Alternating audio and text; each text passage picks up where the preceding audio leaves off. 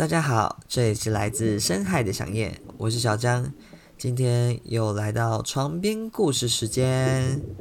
今天的床边故事是《灰姑娘》。有一个小女孩，从小就是爸爸妈妈的掌上明珠，她长得既聪明又可爱。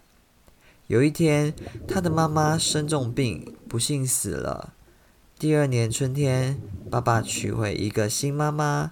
新妈妈带来两个心地很坏的女儿，从此她失去了快乐。这两个女儿仗着有妈妈，经常欺负她，一天到晚叫她做家事，睡觉的时候只让她睡在炭灰堆旁，所以他们就叫她灰姑娘。有一次，灰姑娘和新妈妈的两个女儿受到邀请参加一个宴会，可是他们不允许灰姑娘去，而且要她做更多家事。如果他们回来之前没做完，就要修理她。幸好有许多小鸟朋友帮灰姑娘的忙。有一天，国王派人宣布。邀请所有未婚少女来参加皇宫举行的舞会。舞会中，王子将从舞伴里选出一位王妃。灰姑娘也很希望参加，可是她的两个姐姐当然不许她去，而且要她做这做那。她们自己则打扮得漂漂亮亮，准备去参加舞会。出门前，他们又丢一堆事给他做：洗碗盘、拖地板，好多好多。这一回，幸亏有老鼠朋友帮他忙。灰姑娘不能参加舞会，内心十分难过。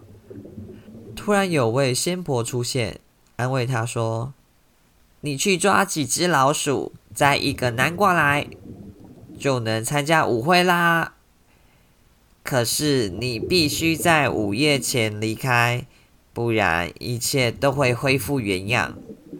仙婆用魔棒把老鼠变成马和马车夫，把南瓜变成马车。接着，她更把灰姑娘身上的破衣服变成美丽的晚礼服，把草鞋变成玻璃鞋呢。灰姑娘一下子变得美丽非凡。他高兴地跳上马车，赶往皇宫。他一出现，王子马上被他吸引，整夜和他跳舞。灰姑娘好高兴。忽然间，钟声响了，当当的声音传进灰姑娘的耳里。她这才想起，仙婆交代过，午夜十二点前一定要离开皇宫。否则，一切都会变回原来的样子。于是，他立刻撇下王子，冲出皇宫。时间正好午夜十二点。可是，慌忙中，他掉了一只玻璃鞋。